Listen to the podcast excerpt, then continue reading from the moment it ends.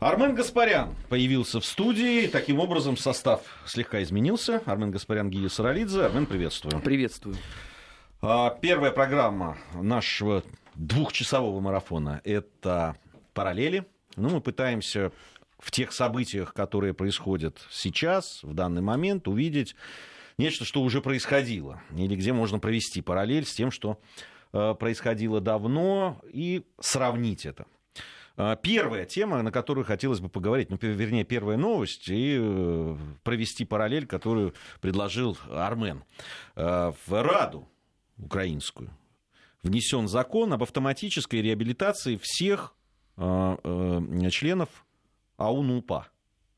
Ну, то есть вот просто скопом. Сам факт того, что человек э, служил там, был, состоял э, членом этого, значит, его, он попадает под, возможно, если этот закон будет принят. Э, что сподвигло тебя, Армен, да, и, и что за параллель ты хотел провести, вот с, когда вот привел этот факт? Ну, прежде всего, у меня нет никаких сомнений в том, что они этот закон примут. Для меня странно, что они вытащили его только вот в начале 2017 года, потому что впервые они о нем заговорили еще в 2014 году, и было понятно совершенно почему. Таким образом, им надо было проводить параллель от АУН э, к современности и показать, что никаких военных преступлений на Донбассе не было в принципе. Тогда они должны были это делать. Не знаю, по какой причине он где-то застрял там в куларах Верховной Рады. А почему сегодня а, вот я предложил эту тему, да? А Украина, как мы с тобой знаем, активно а, борется с коммунистическим наследием. У них там целая государственная программа по декоммунизации. Но сам факт автоматического оправдания всех, это есть не что иное, как абсолютный сколок с коммунистической модели. Я имею в виду даже дважды. Я когда тебе написал про то, что это, по сути, некая копия реабилитации да. Да, времен Хрущева, я потом только понял, что на самом деле я ошибся, потому что дважды этот эстрадный номер проводился. Э, первый раз э, после прихода большевиков к власти. В самом начале 1918 года, по сути дела, были реабилитированы все. А, включая даже тех э, деятелей партии, которые участвовали...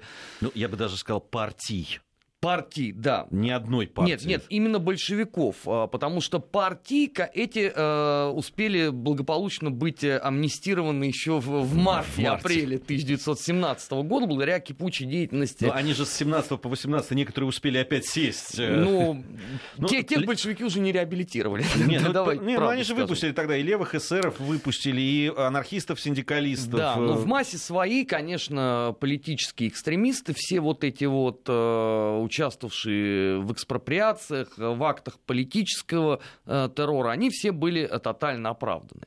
Ну ладно, это там история далека, а вот э, история Хрущева, она должна быть ближе всем и понятнее.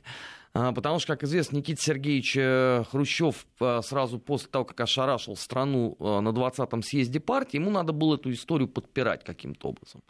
Он прекрасно понимал, сколько на самом деле находится людей в местах заключения. И что если ты будешь а, разбираться с каждым, а, перепроверять свидетельские показания, проверять, насколько а, следствие действовало в рамках социалистической законности. Плюс все это еще умножалось на уже почти поголовное отсутствие руководителей НКВД той эпохи, потому что они были последовательно расстреляны, начиная там с 1938 года. И не говоря уже о том, что не было следователей даже, которые могли бы подтвердить либо опровергнуть факт нарушения социалистической законности. Поэтому после недолгих раздумий было принято э, чудовищно дикое решение реабилитировать списками. Ну, то есть не разбираться особо, кто там э, и за что садился, э, потому что начали с дела Тухачевского, всех реабилитировали. А потом последовала реабилитация правых и левых уклонистов. И в результате э, в какой-то момент э, органы прокуратуры стали реабилитировать пачками. Ну, от 3 до 10 тысяч за раз. Скажи, ну, может быть, в этом есть э, историческая логика какая-то и справедливость? Сажали списками? Нет, сажали не списками. Списки, реабилитировали списки примерно так же. действительно под проведение следственных мероприятий существовали. Это правда. И существуют они даже с автографами товарища Сталина, который утверждал там процентовку, не только он. Кстати, сам Никит Сергеевич активнейшим образом этим занимался, составляя списки и а, даже требуя а, повысить число арестованных. Но при всем этом они все-таки каким-то образом редактировались. Из них могли выпасть люди. А, были случаи, когда людей э, осуждали к смертному приговору, но эти смертные приговоры не выносились. Не успевали до этого дойти. Ну, самый яркий пример – это будущий маршал Советского Союза Рокоссовский которого даже поставили в полном смысле этого слова к стенке и сделали зал, правда, э, холостыми патронами. Принципиальная разница здесь состоит в том, что тогда в 56-м, 57-м, 58-м и так далее годах никто ни с чем не разбирался. Именно по этой причине а, многие участники а, АУН-УПА благополучно через какое-то время выйдут на свободу. Вот этот вот пик, а, если ты вспомнишь, там 92-93 год, когда мы пораженно смотрели там в программе «Время» или на канале «Россия» в, программе «Вести», да, парад э, ветеранов э, АУН-УПА да, их там сотни человек. Откуда они берутся? На тот момент, конечно, еще было сложно выяснить эти э, подробности по той причине, что э, Российская Федерация очень долго э, раскачивалась с точки зрения архивной революции. Но потом-то все стало понятно, что этих людей тоже в какой-то момент стали относить к безвинно арестованным. И они попадали, многие из них, даже под амнистию ко Дню Победы и благополучно потом приезжали и жили в тех же абсолютно хуторах, где они а, жили условно до момента своего присоединения к Ауновскому подполю. И вот теперь на базе вот этого же опыта ровно все то же самое собирается делать Украина. При этом те же самые вопросы стоят перед ней. Ну как то? А, под автоматическую реабилитацию попадают люди, совершившие военные преступления. Причем, понимаешь, мы здесь уже говорим даже не с точки зрения России, сколько можно даже поговорить с точки зрения поляков. Понятно, что а, в Варшаве очень своеобразное представление о прекрасном, но пару добрых слов для них все-таки найти можно. Вот люди, которые участвовали в Волынской резне, автоматически будут реабилитированы. Автоматически будут реабилитированы э, люди из э, батальонов э, Нахтигаль и Роланд, потому что все это по сути, члены АУН, и в дальнейшем многие были в УПА, будут реабилитированы а, члены шуцманшафт батальонов, которые сжигали дотла деревни, ну, например, Хатынь.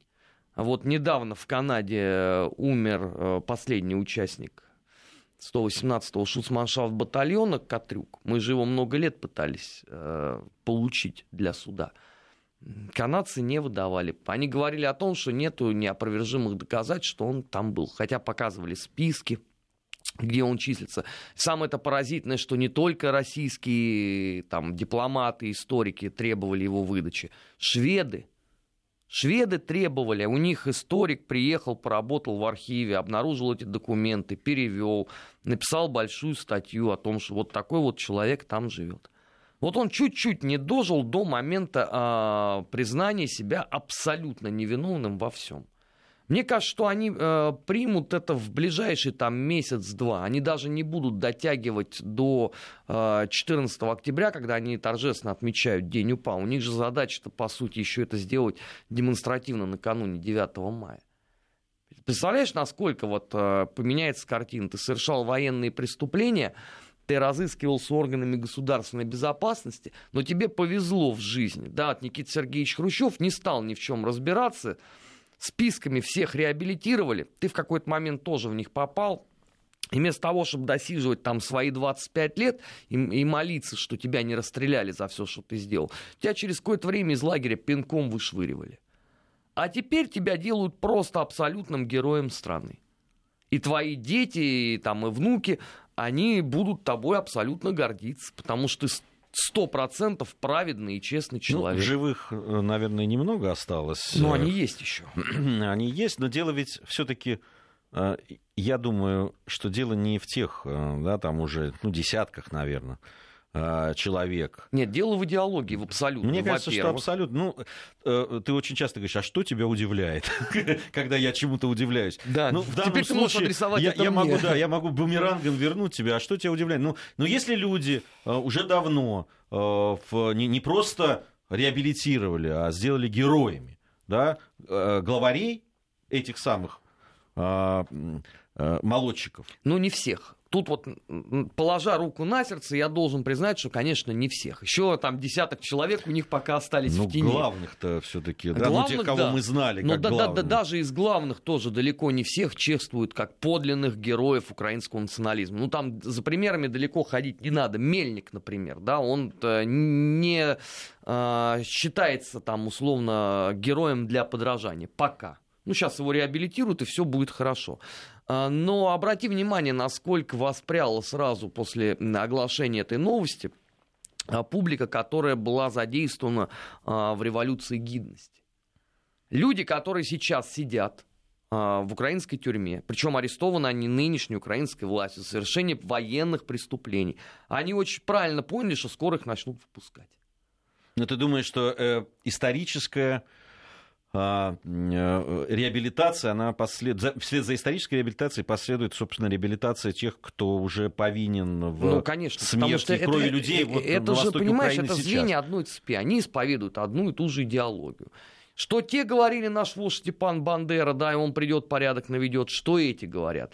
Что те убивали э, москалей, э, евреев, э, ляхов и кого угодно, да, эти занимаются ровно тем же самым. Знамена одни и те же. Гимн другой. Кстати, сегодня у них четверть века гимну исполнилось. Гимн другой, а все остальное осталось точно так же. Этот месседж они очень четко уловили. И то, что на этой неделе там последовали очередные заявления там всяких Белецких, это просто показательно, что они-то как раз э, раньше всех э, поняли, какой невиданный подарок им с, э, сделает Верховная Рада. Ты теперь их не сможешь не осуждать общественно, ничего. Они теперь у тебя подлинные герои. Больше того, теперь вся литература, которая была написана там с попытками осмысления э, кровавого пути АУН, будет запрещена автоматически, потому что ну, они же реабилитированы в общественном сознании. Она будет изыматься из библиотек. Опять же, да, вариант Хрущева. Когда э, из библиотек изъяли там э, кучу брошюр, посвященных процессам 37, 38, 39 года. Некоторые мы до сих пор найти не можем. Вот Николай Стариков до сих сколько лет уже пытается отыскать одну из э, стенограмм процесса. А издана она была там тиражом, ну, чуть ли там не полмиллиона. Нету, не сохранилось. То же самое они сейчас сделают. Удивительным образом, даже в архивах нету. А каким образом? Как это могло произойти? Хороший вопрос. Вот э, из э, трех процессов два издал Николай Стариков, один вот мы не можем найти. Уже все нашли. Э, Речь Вышинского отдельная э, брошюрка я отыскал. Там еще что-то нашли, а вот это нет. Изымалось. Сколько книг таким образом э, исчезло бесследно? Сотни наименований.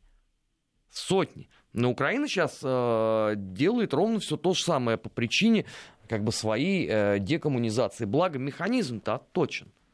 Тебе, ну вот не надо ничего придумать, он есть. Не надо просто там сжигать публично, как во времена Гитлера. Можно просто изъять чужое знание. Скажи, в, что в конце, э, ну, как, как цель стоит? Просто окончательно изменить сознание людей, которые живут на этой территории? Конечно. Но цель э, провозглашена еще, дай бог памяти, в 2002 году, когда экс-президент Украины э, пишет книгу «Украина антироссия». Вот она цель. Да, она святая и великая.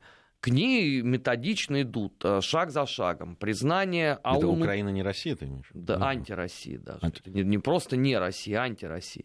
А признание АУН-УПА а, абсолютно нравственными с этой точки зрения людьми это очень важный шаг, очень важный механизм. Настолько важный, что мы, я так полагаю, мы сами еще не отдаем себе отчет а, в тех изменениях, которые произойдут после этого.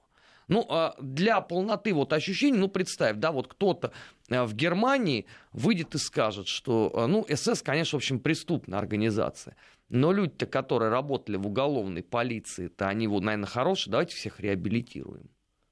Ну, представляешь, какой будет взрыв в мире по этому поводу? А здесь все молчат, потому что все посмотрели, ага, в Прибалтике можно. В Прибалтике же поставили памятник не просто э, легионерам СС, а в Прибалтике это единственная, да, даже конкретнее скажу, Латвия это единственная страна в Европейском Союзе, где стоит памятник Шуцманшафт батальону. И ничего. Ну, подумаешь, МИД российский возмутился.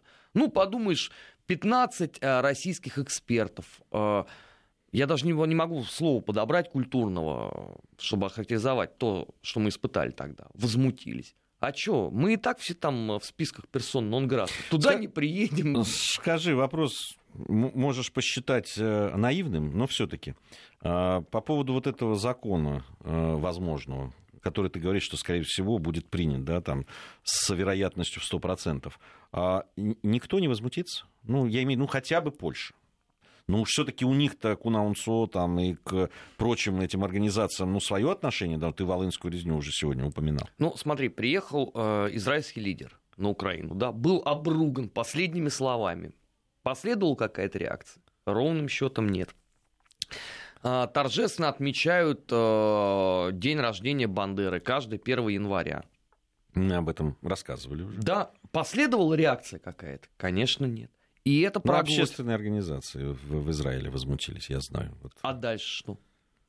Теперь э, вспомни, как было там условно 30 лет назад. Слушай, ну а как, а, как, а как же вот ну, сейчас э, да, у власти в Польше, ну такие, ну националисты, ну люди да, достаточно правых взглядов и так далее, и, э, как они говорят, национально ориентированные, да, в, в том числе и даже Брюссель иногда поругивают, о ужас, говоря о национальных интересах Польши. А тут-то они даже же приняли все-таки какой-то там, да, по поводу Волынской резни какой-то... Да, они признали это актом акт геноцида, да. И что, вот, а, и, а здесь сейчас вот им, э, им отвечают, что нет, ребят, вот те, кто это все устраивали, это как, то, что вы признали актом геноцида, это, это вовсе не военные преступники, это наша гордость и наше все. Ну, так и есть.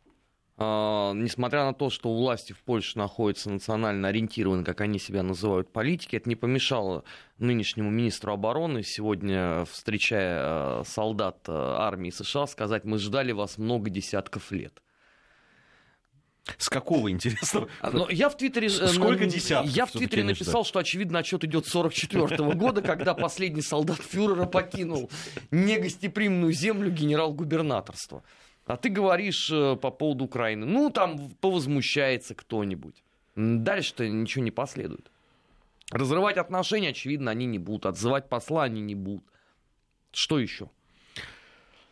А, ну, хотя бы какой-то там демарш э, э, дипломатический. Э, вот новость, э, это новость буквально там э, вчерашнего вечера, если я не ошибаюсь, а, а может даже и сегодняшняя. А, Российская Федерация, ну это так вот к взаимоотношению двух стран. А, Российская Федерация дала согласие на просьбу Украины провести инспекцию в одном из районов Ростовской области в рамках Венского документа 2011 года. Значит, пройдет проверка на территории, которая около 16 тысяч э, квадратных километров. Цель подобного мероприятия – определение масштабов или подтверждение отсутствия военной деятельности в пределах указанного района. Ну, то есть вот э, я уверен, что эта информация пройдет мимо абсолютно всех э, средств массовой информации, украинских уж точно, европейских, э, североамериканских и так далее. Потому что никому не интересно. Нет, вот украинцы написали. написали. Все, все украинские СМИ об этом написали, причем у них такой торжественный тон, что вот мы... Заставили. Да, столько лет А-а-а. добивались, и вот, наконец, вот мы там найдем неопровержимые доказательства. Вот европейская печать совершенно абсолютно прав. Абсолютно до фонаря все эти телодвижения, потому что все все прекрасно понимают. А американцам некогда, ну ты вот можешь посмотреть, там там опять Путин, опять да, Трамп, да, да, Трамп, Трамп, рыдающий да. Байден. Там со вчерашнего вечера, вот с того момента, как мы здесь сидели с Алексеем Мухиным, мало что поменялось. Озера, э, озера слез американских политиков да, просто. Да, поэтому какая-то там, понимаешь, проверка в далекой какой-то Ростовской области, поскольку американцы не очень понимают вообще, что это такое, их это э, совершенно не волнует. А на Украине, да, там большой праздник. Но я не знаю, что они там пытаются найти. Что, вернее, они хотят там увидеть потому что все же упирается в то, что они э, собираются проверить данные спутниковой разведки, хотя они до сих пор не предоставлены Соединенными Штатами Америки. Поэтому здесь какой-то, знаешь, такой интеллектуальный тупик. Но очевидно, что украинская делегация, наверное, по итогам все-таки соберет брифинг в Киеве и расскажет нам, что же она там увидела. Очень хочется посмотреть будет вместе потом на эти фотографии, на видео отчет какой-нибудь. Ну, хоть это-то они же должны сделать. Не мы же должны все-таки в конце концов отчитываться о приезде украинской делегации сюда. Они так ждали этого, они так рвались. Ну, пожалуйста, пусть они идут, смотрят. Мы с этой точки зрения абсолютно открыты. А, я хочу буквально еще одна новость, она тоже такая, ну, совсем свежая, а, немножко в другой а, в другую сторону, но параллель там, конечно, совершенно очевидная. Я про субботний инцидент, вот этот, который в Сербии случился, ну, в Сербии и Косово. Я напомню, там в субботу э, э, Э, косовские албанцы пытались устроить провокации на пути следования поезда Белград-Косовска-Митровица. Это торжественно должны были там а, э, установили вот такую а, железнодорожный путь для того, чтобы связать с этими анклавами, но а, при этом, значит, э, в итоге пришлось отменить.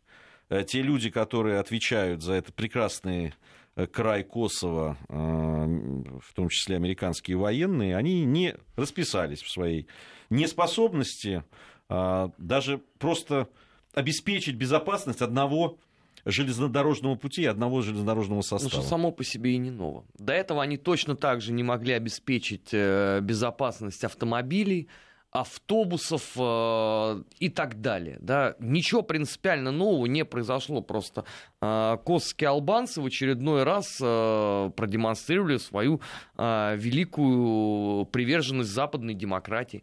А, собственно говоря, западные кураторы в очередной раз развели руками и сказали, что они ничего с этим сделать не могут. Но эта история, сколько она уже длится там? Э, это же даже не в 99-м году началось, а сильно раньше. Я думаю, что это, наверное, как минимум с 95 -го года. И ничего. Не, ну да, просто параллель-то действительно, ну она очевидна, я сказал об этом, потому что они не могли обеспечить э, в, просто, ну, сохра... обеспечить жизнь, э, сохранение жизни э, сербским людям сербам, которые проживали на территории Косово, вот в этих анклавах сербских, которых там немного было, они не могли обеспечить э, сохранность исторических памятников, которые были связаны с историей Сербии, православной историей. Они не могли обеспечить... Да они ничего не могли. Ну, проще сказать, что они могли. Да. Они... они могли поощрять косовских албанцев албанских, на да. абсолютно такой талибский путь. Не в обиду вы, там вы, и тем и другим будет сказано. Выдавливание сербского населения с территории Косово, еще остающегося там, просто они смотрели на эти погромы спокойно абсолютно. А у нас новости сейчас. Армен Гаспарян, Гия Саралидзе в студии Вести ФМ. Мы продолжим после новостей. Параллели. Назад в настоящее. Ищем ответы в дне вчерашнем. Армен Гаспарян и Гия Саралидзе по-прежнему в студии Вести ФМ. И продолжаем мы проводить параллели из настоящего в прошлое. В будущее пока не научились, но э, посмотрим, может и так будет. А, вторая тема, которую мы хотели бы сегодня обсудить и провести э, параллели, это заявление о том, что Исаакиевский собор будет возвращен э, церкви. А, вызвал, вызвало это решение городских властей неоднозначную реакцию в Санкт-Петербурге. Э, в том числе были там и э, выступления такие, да, там, правда, организаторы говорили о том, что тысячи пришли, но даже... 200 человек. 2... Я, я поинтересовался 250 вчера. человек насчитала Фонтанка. Издание Фонтанка, корреспондент Фонтанки передал, что где-то, ну, примерно в районе 250, 200, 250 человек, да. Вот. Э, э, скажу честно, у меня однозначного, однозначного отношения к этому нет, потому что не обладаю полной информацией.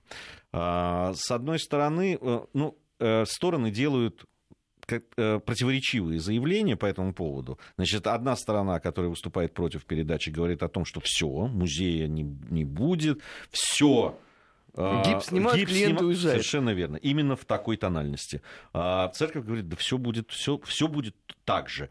На что оппоненты говорят, если так же, зачем тогда забираете? А, Твое отношение. Ну, давай э, по порядку. Первое, э, значит, Исаакиевский собор до событий 1917 года принадлежал э, Министерству императорского двора. Ну, на наш современный э, манер это администрация президента Российской Федерации, а вовсе не Министерству культуры, народного просвещения или еще чему-то. Ну да, это один из аргументов, что он, мол, не принадлежал церкви, поэтому не ваше. Нет, ну у нас говорят. Э, очень много э, церквей на самом деле принадлежало вовсе не церкви. Это правда. А, второй важный момент. Значит, в, стенаниях забылось э, главное. А, Московская патриархия является с этой точки зрения абсолютным правоприемником существовавшего, опять же, до там, 1917 года Священного Синода. Поэтому и нету повода для разговора, нету повода для истерики. Третий момент. Никуда оттуда музей не денется.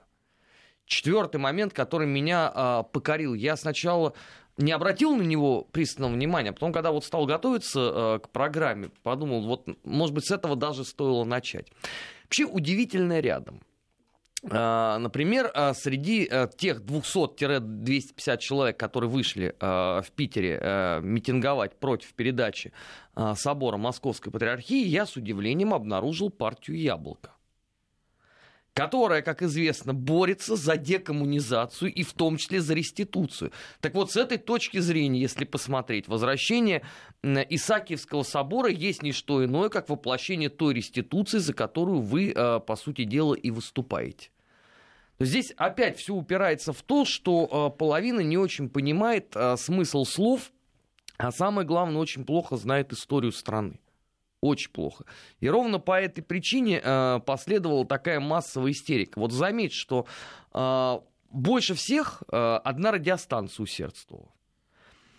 А больше и громче всех кричали люди, которые до этого поддерживали э, программу партии Парнас на последних выборах в Государственную Думу, где реституция стояла отдельным пунктом. Вот это о чем говорит? Либо о том, что они в принципе не понимают значение слов, за которые ратуют, либо просто э, речь идет о несогласии с абсолютно любой деятельностью, которая будет осуществляться государством. Наконец, э, важный момент. Э, аргументом в дискуссии прозвучало, а почему церковь не восстанавливает храмы? разрушенные в год советской власти. Когда людям говоришь, послушайте, но за последние годы десятки тысяч церквей в России восстановлены. Может быть, вопреки вашему желанию, может быть, вы как раз и не хотели бы этим заниматься. Но это есть медицинский факт. Этим занимается русская православная церковь, православная ну, общественность. Ну, иногда даже, э, даже в поселке, где дача у меня э, недалеко от Сергиева Посада, несколько лет шло восстановление храма. А, шло оно, ну, есть подвижник, священник, а, собственно, все остальное, руки, деньги, там, стройматериалы, это ну, люди, которые живут там, которые хотят, чтобы там была церковь и так далее. И вот оно просто на моих глазах она восстанавливается. Безусловно, а, главная движущая сила, а, ну, то есть человек, который а, все это организовал, это священник, отец Лев, который все, все это ну, возглавил, так скажем. Ну, за ним пошли люди. Сказать, что это сделано просто людьми, да нет, наверное, это сделано э, совместно. Но, безусловно, при роли э, церкви в лице вот этого самого священника. Ты знаешь, я, я, я очень не люблю, когда врут. Э, тогда сразу как только есть вранье даже в мелочах каких-то, то э, и каких-то передергиваниях сразу Э, Маленькая есть... ложь рождает да, большое недоверие. Совершенно верно. Рождает недоверие, и, и, и начинаешь тогда э, копаться, и получается, что а, а, а помыслы э, расходятся с делами, и со словами, и слова с делами, и так далее.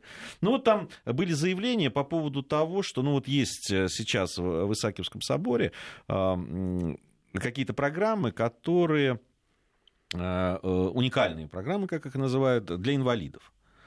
А, и так что... они никуда не деваются. А вот они говорят, что значит, что это социокультурная адаптация инвалидов, которые вот предусматривают эти программы, они, конечно, церкви, церковь обычно этим не занимается. Но это же неправда. Но это же неправда. Ты знаешь, у меня вот в этой связи возникает два вопроса. А, первое. Когда последний раз люди, которые вот а, так активно выступили а, и показали себя подлинными знатоками, в кавычках, Русской Православной Церкви, были в каком-то из храмов? А второй вопрос, он совсем подлый. А когда все эти защитники музея сами последний раз в нем были? Ну, потому что это ровно же те защитники, которые до этого орали про быдло, которое идет на Серова и Айвазовского – да, и который устраивает э, очередь э, в Пушкина на Рафаэле. Ты помнишь историю? Это было несколько лет назад. История с, с уникальной иконой которую, а, значит, Курская из, кулина, из, ты имеешь из, в виду? из собрания, я не помню, как она называлась, не буду врать. Я помню, просто очень громкая история была, да, даже наш отдел культуры об этом рассказывал, говорил, встречался и с а, искусствоведами, и а, с, со стороны э, РПЦ, и со стороны, значит, музейщиков и так далее. Была уникальная какая-то икона, которую изъяли, значит, э, поместили в церковь, с соблюдением всех, там говорили о том, что ей нужен особый уход, особый микроклимат и так далее. И э, все дали гарантии того, что все это будет, и, и будет это, но икона должна находиться в храме. И, э, значит, эта икона была помещена в храм, и все. И все, понимаешь? Вот такой шум так крики, все, мы потеряем, там это. Я хочу ну, если, если действительно люди родили за это, так за этих несколько лет вы могли бы поставить общественность в известность? Так что случилось в итоге? Ну, вы так говорили, что мы потеряем. Потеряли или нет? Ну, скажите. Я не знаю.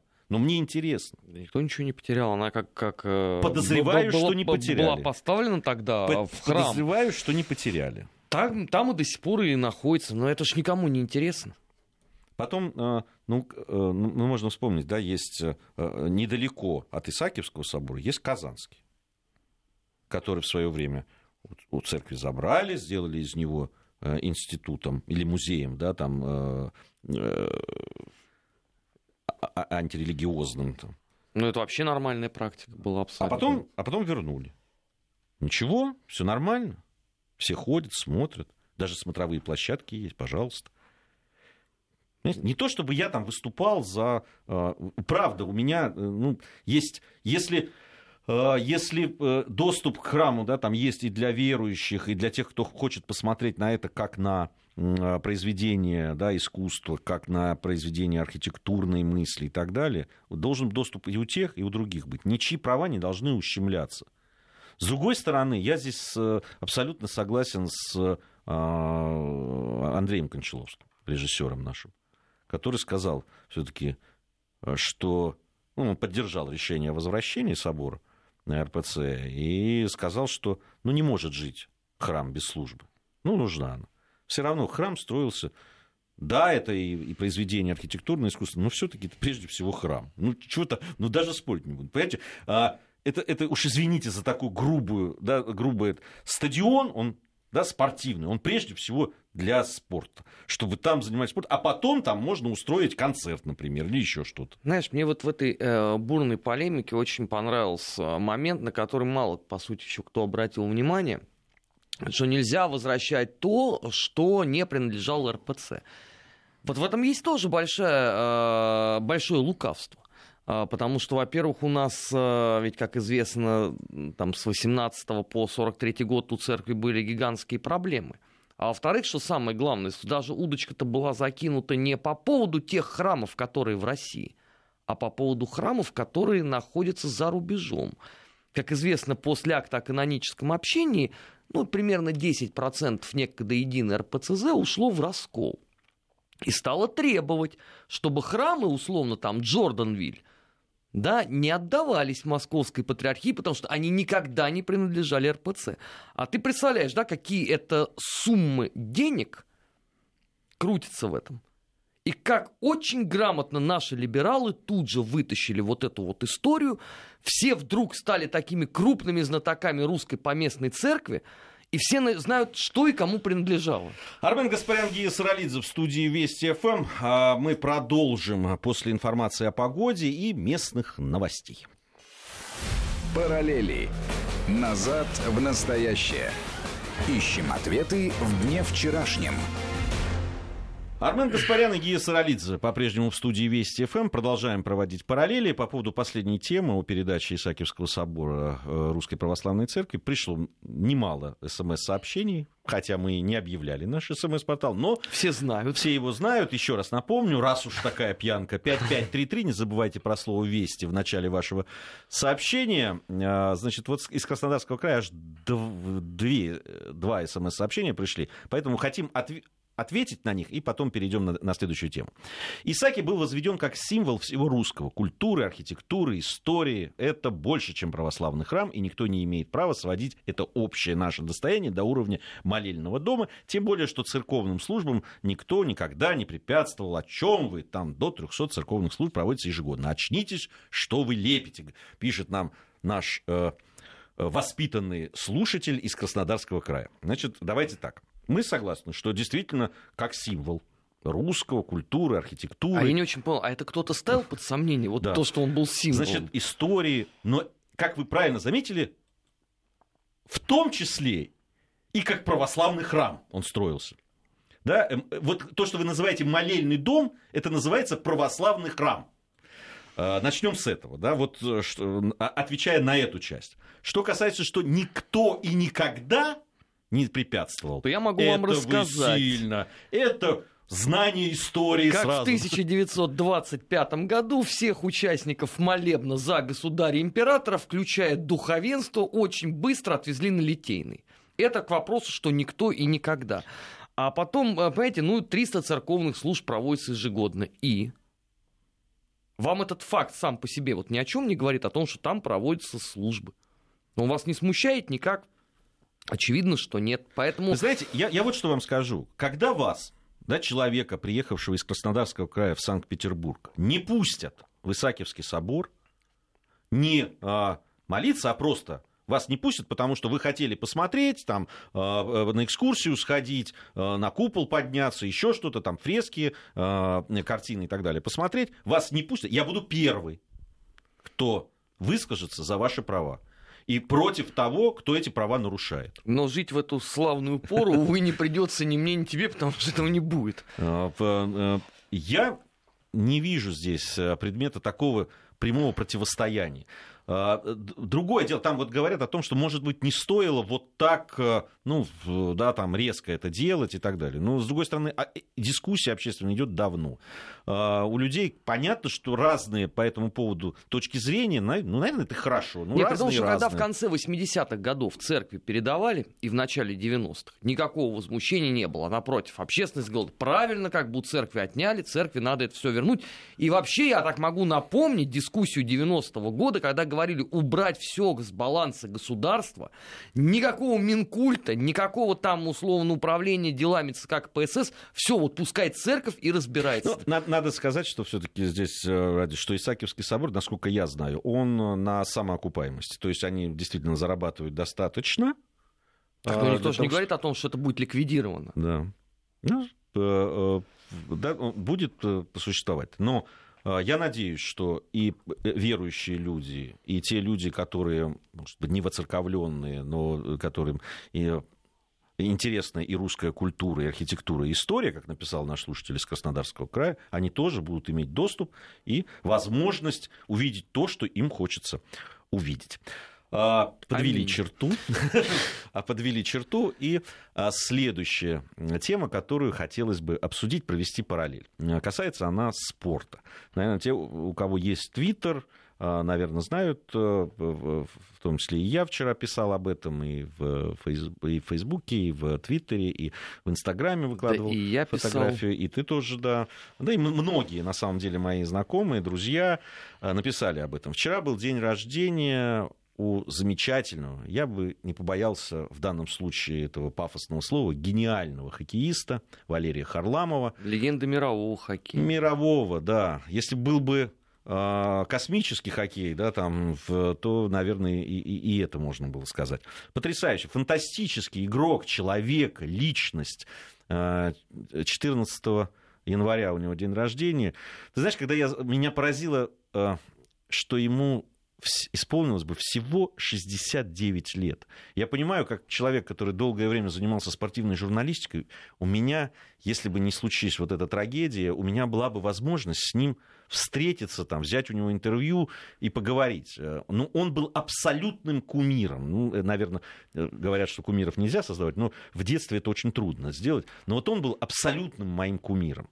Он а, был Я... символом советского хоккея. Он был символом советского хоккея, это точно абсолютно. Вот в нем было все то, за что, все то, за что мы любили советский хоккей. Он был техничный, он был виртуозно владел и коньками, и клюшкой, а, а, невероятно видел поле. Он был техничен эм, и бесстрашен при этом. Его остановить могли только вот так, как его канадцы останавливали ударами э, клюшки там, по почкам э, и так далее.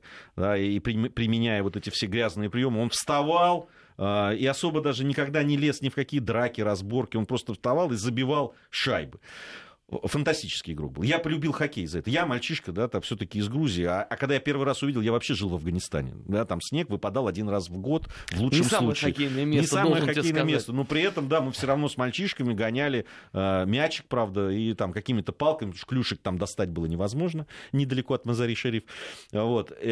И только благодаря тому, что я увидел, как играет Валерий Харламов. Это, вот, это правда, это, это вот история да это до сих пор производит жизни. впечатление, если посмотреть э, матч той самой легендарной суперсерии 72 года или не менее легендарной э, серии э, 76 года.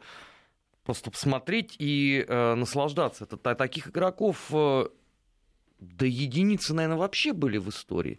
Ну уж на что канадцы-то всегда любили только своих, но Харламов произвел на них неизгладимое ну, впечатление. Это же после первой игры, да, там это знаменитой серии, а, просто вставали и аплодировали стоя. Харламову, Третьяку. Да, это, Пустой эти... чек им э, приносили, любую сумму впишите, лишь бы играть там условно в Монреаль Канадец. А, ну, параллель очевидна. С нашими нынешними. С нынешними спортсменами. Кстати, ну, хоккеистов это касается, наверное, в меньшей степени. Хотя, наверное, многие помнят. Помнишь, чемпионат мира 2000 года, если ничего. Или, э, когда ну, мы в Питере блеснули. Когда в Питере, да. Какой? 2000 год был? Или 2001. Ну вот, ну, вот когда тогда, да. Когда Мощно мы, выступили. Когда мы Латвии проиграли, там, когда не вышли, да, там вообще ни откуда, чуть ли не из группы. Из группы не вышли. Когда приехали ребята из НХЛ, блиставшие там. А, многое ходило тогда разговоров и про ночные клубы, накануне игр и после проигранных игр и так далее. А, наверное, еще не было вот этого такого распространения интернета, а то бы, наверное, мы увидели что-то подобное тому, что мы увидели после позорно проигранного э, э, чемпионата, чемпионата Европы, Европы по футболу последнего. Но вот повезло в этом отношении тем, тому поколению наших хоккеистов. А, я, я не могу сейчас да, там, огульно всех, тем более, ну, сейчас вот Александр Овечкин Э, установил рекорд там за океаном э, в национальной хоккейной лиге. Ришар, по-моему, догнал. Да, ну, ну по, по очкам или по шайбам. Просто какая-то фантастический э, какой-то фантастический результат у него был. И есть, вернее. Но можем ли мы сравнить Э, этих ребят. Отдаю им должное, их мастерству, их э, преданности сборной, как у Александра Овечкина, который, несмотря ни на что, да, что бы ни происходило, какие бы дела у него в клубе не были, он все равно приезжает в сборную и играет за нее. Ну, как получится, там как, как ну, Надо просто позволит. Э, уже давно закончить эту историю, признать, что таких, как э, Харламов, как Васильев, как Рагулин, ну, нету. Это горестно. Но это не только нам обидно, но то же самое... Может, мы просто старые то, нет, то, ну, то деды, же самое, которые то, просто, то, то ну, раньше трава-то вон какая зеленая была. Ну что, у них появились там, условно, э, люди уровня Грецкий, Кофе, Лемье, хотя бы даже не Марио, а Клода Лемье. Ну ничего ж подобного. Ты знаешь, у меня вообще есть ощущение, хотя, не, наверное, это не всех канадцев. Э, Все-таки для канадцев э, хоккей это больше, чем спорт. Точно, абсолютно, как для бразильцев футбол. Но при этом, ну, посмотри на сборную Бразилии и посмотри, да, там, и на хоккеистов. Наверное, вот все-таки э, э, э, деньги, это коммерциализация, она ведь сказывается, и, и, и она началась не с нас, а именно с них. Конечно. И, и, и все это тоже. Это тенденция, о которой э, мы говорим по отношению, понятно, потому что нас, прежде всего, наш спорт волнует. Он все-таки э, э, это абсолютно общемировая тенденция, общемировой уровень. Гламуризация спорта, она привела а, к отсутствию таких вот очень ярких игроков. Потому что, э, То извините, есть они, тот, они, тот- может тот- быть, тот они же яркие Кросби у меня а, слез умиления никак не вызвал. А вот я тут давеча пересматривал э, Кубок Канады 81 года. Вот же люди были. Слушай, ну вообще эти хулиганы, когда канадцы выходили с беззубые, А без, между прочим, без- вот, без этих- между прочим, без- это мой любимый был матч ЦСКА Филадельфия с парнями с большой дороги, с Кувалдой Шульцем, с Который так и не Кларком, закончился. Да, да, с отбойным молотком. Вот это вот... Но они были хулиганы, им тоже, а, а, я, конечно, против, я их ненавидел тогда, но они, конечно, импонировали. Слушай, они не их не ненавидела вся НХЛ, кроме Филадельфии. Но вот в этом был задор какой-то, да, в этом была динамика, в этом душа была. У нас Чего оста- нет сейчас, к Остается сожалению. время для того, чтобы сказать, что Армен Гаспарян и Гия Саралидзе в студии Вести ФМ. Мы здесь будем еще, а, будем подводить итоги недели совсем скоро.